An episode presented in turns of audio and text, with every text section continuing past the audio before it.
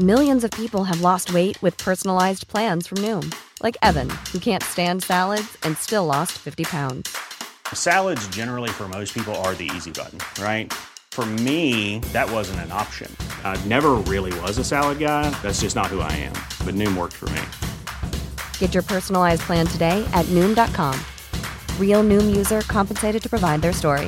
In four weeks, the typical Noom user can expect to lose one to two pounds per week. Individual results may vary. Burrow's furniture is built for the way you live.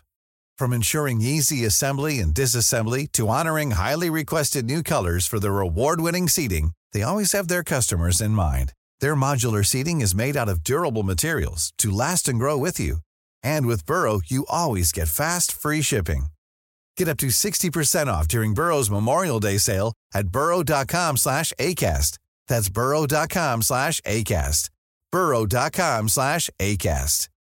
Hi, I'm Daniel, founder of Pretty Litter. Cats and cat owners deserve better than any old-fashioned litter. That's why I teamed up with scientists and veterinarians to create Pretty Litter. Its innovative crystal formula has superior odor control and weighs up to 80% less than clay litter. Pretty Litter even monitors health by changing colors to help detect early signs of potential illness. It's the world's smartest kitty litter. Go to prettylitter.com and use code ACAST for 20% off your first order and a free cat toy. Terms and conditions apply. See site for details.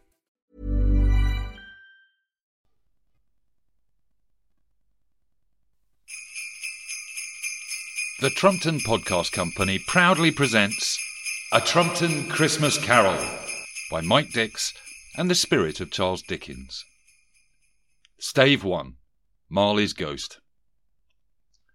Boris Alexander de Pfeffel Johnson Marley was dead to begin with. There is no doubt whatever about that.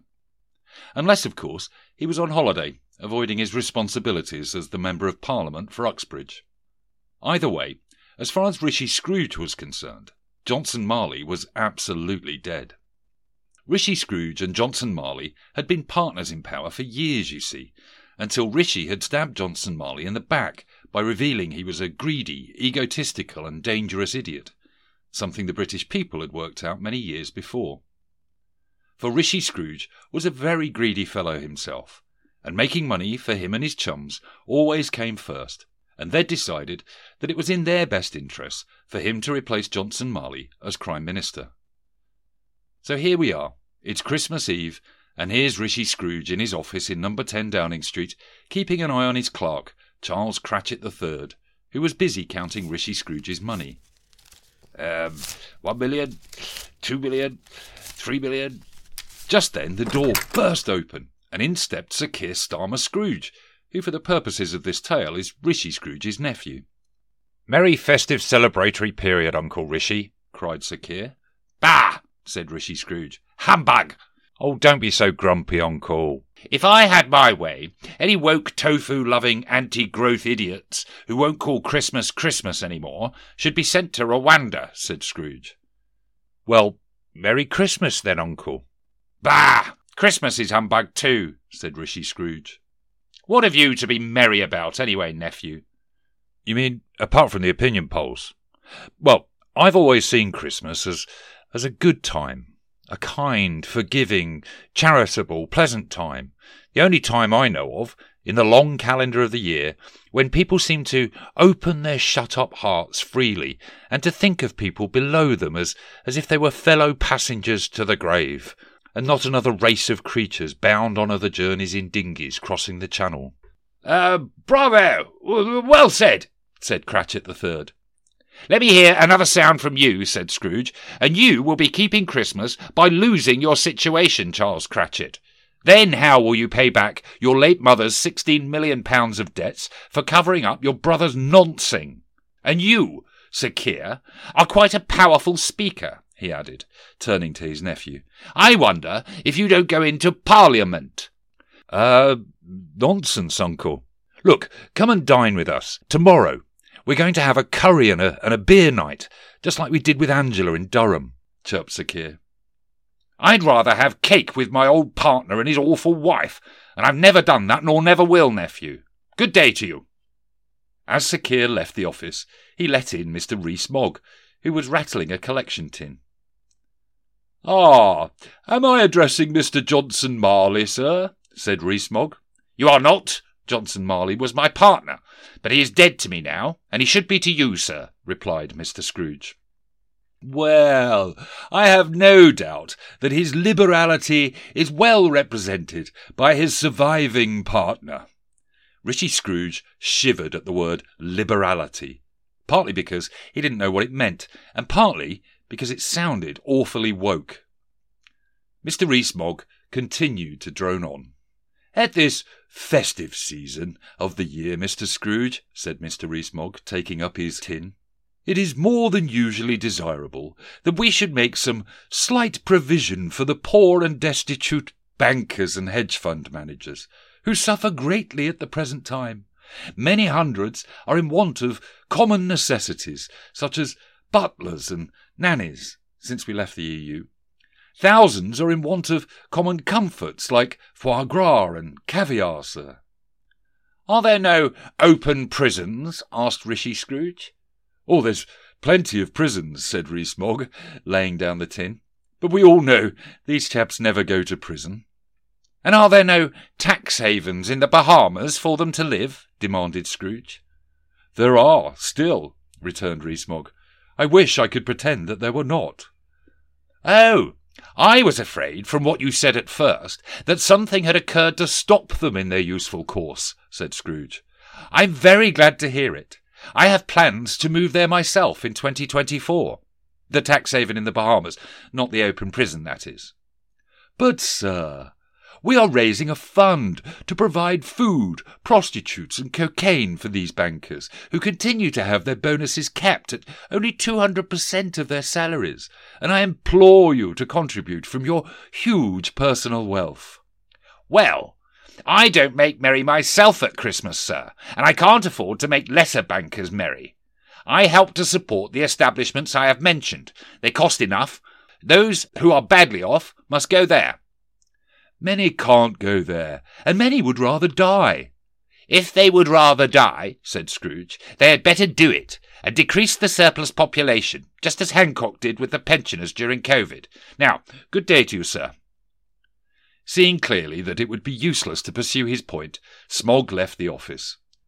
Rishi Scrooge resumed watching Charles Cratchit the third counting his assets, feeling rather smug about himself. You'll be wanting tomorrow off, I suppose, Cratchit, said Rishi Scrooge, for tomorrow was Christmas Day. Uh, if it's convenient, sir, said Cratchit the third. It is not convenient, Cratchit, but I suppose you must have the day off at least to make your annual speech that no one's going to listen to. Be in early the next day to make up for it, said Rishi Scrooge, as he buttoned up his coat and left number 10 to trudge through the slush to the foggy door of number 11, where he lived in a luxury apartment at our expense. Normally, Rishi Scrooge barely thought about his ex partner, Johnson Marley, so it surprised him as he raised his key to the old door to see the large knocker transform into the bloated face of Johnson Marley. The face was not angry or, or fearsome. In fact, it looked at Rishi Scrooge as Johnson Marley had always done, with puzzlement as to why the waiter from the local Indian restaurant was in his office. Its hair was tousled purposefully, as if to give the impression that it just climbed from a lover's window and had fallen into the shrubbery, chased by her husband. Rishi Scrooge's blood ran cold, but he opened the door and he walked into number 11, shouting, Bah! Then humbug! as he did so. He climbed the staircase to his flat at the top of the building, and after checking under the table, the sofa, and the big screen TV to make sure he was indeed alone, he put on his Armani nightshirt and his Gucci slippers and settled into his chair to watch Strictly. Just as he did so, he heard a terrible clanking noise from the stairs, as if someone or something were dragging heavy chains up them. The sound stopped abruptly at his door with a loud clunk. The colour drained from his face as a ghostly fat blob appeared to be bumbling through his door, chains clanking as it did, and moaning, What? What? What? Upon its coming in, the television blurted out, as though it were a guest presenter on Have I Got News for You. I know him! It's Johnson Marley's ghost! it screeched. The ghost, for that is what it seemed to be, was transparent, allowing Rishi Scrooge to see the contents of its bowels, which was not a pretty sight. Its head was wrapped in a bandage tucked under its chin, which barely kept its scruffy hair in place, and its rotund body had a, a chain wrapped around it that dropped to the floor like a tail. Rishi Scrooge observed that the chain had cash boxes full of roubles, used condoms, and PPE contracts attached to it. What or who are you? demanded Rishi Scrooge. Oh, in political life, I, I was your partner, uh, Boris Johnson Marley, said the gelatinous Bob. Humbug, said Rishi Scrooge. You're more likely to be a figment of my imagination, brought on by an undigested bit of suspicious cheese that Truss left behind, and I ate for my supper. At this, the ghost raised a terrible whaw and removed the bandage from its head, allowing its lower jaw to drop to its man boobs, dribbling spittle all down its shirt. Mercy! Boris! Now I know it's you! cried Scrooge. Why are you chained so? asked a trembling Rishi Scrooge. I, I wear the chains created during my premiership, said the ghost. It is made of the things that mattered to me the most. Not duty or, or kindness or compassion, but roubles, condoms, and fame. I am doomed to wander the streets of Soho, carrying this burden, and unable to touch young women, Johnson Marley wailed. You are forging your own similar chain, Rishi, although there's far less condoms. Mainly it's just cash boxes, he went on. Rishi Scrooge looked with horror and fell to his knees. How can I avoid this terrible fate, Johnson Marley? he cried. Well, I'm here to warn you, just as Cleopatra did for, for Julius Caesar, that you still have a chance to avoid my fate, Rishi. A chance that I have gained for you in an oven ready deal that I did with the afterlife, said Johnson Marley. Oh, you were always, always a good friend to me, Boris, said Rishi Scrooge. No, I wasn't, snapped Johnson Marley. I bloody hated you. Nevertheless, thank you for doing such a deal for me. Now, what must I do for my part? inquired Rishi Scrooge. Um, well, you're going to be visited by, by free spirits, or ghosts, if you like, who will show you terrible things. Rishi Scrooge looked shocked. Is, is, is that the oven ready deal for salvation that you mentioned, Boris? Rishi demanded in a faltering voice. Uh, uh, it is, replied the ghost. Well, uh, I, I think I'd, I'd rather not, said Rishi Scrooge. Whoa, I'm afraid I didn't really read the small print, Rishi. Best deal I could do at the time, said the ghost. Without their visits, you cannot hope to shun the path that I tread. And now I've committed to it, so you're doomed to go through with it. Expect the first ghost tomorrow when the bell tolls, uh, one-ish, he said, almost apologetically. Expect the second at, at the same hour uh, on the next day, and then and then the third sometime on Thursday or something. What? Couldn't I do them all at once? asked Rishi Scrooge. No, you can't, you greedy little bastard, replied the ghost. And with that, the ghost wrapped its jaw back to its head and left through the open window, as if chased by another lover's angry husband. Rishi Scrooge followed to the window. Desperate in his curiosity, he looked out.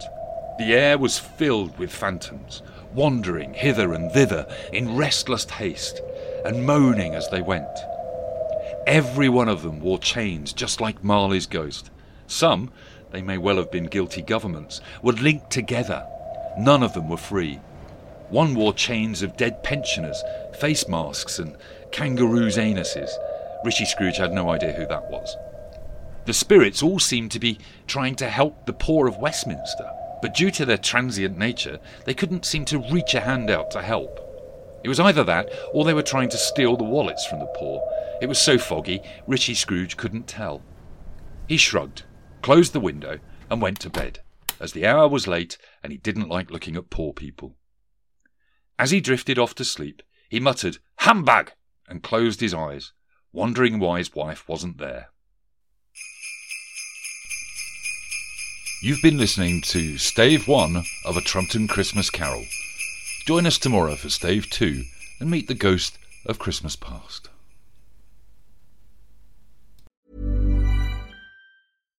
Hi, I'm Daniel, founder of Pretty Litter. Cats and cat owners deserve better than any old fashioned litter. That's why I teamed up with scientists and veterinarians to create Pretty Litter.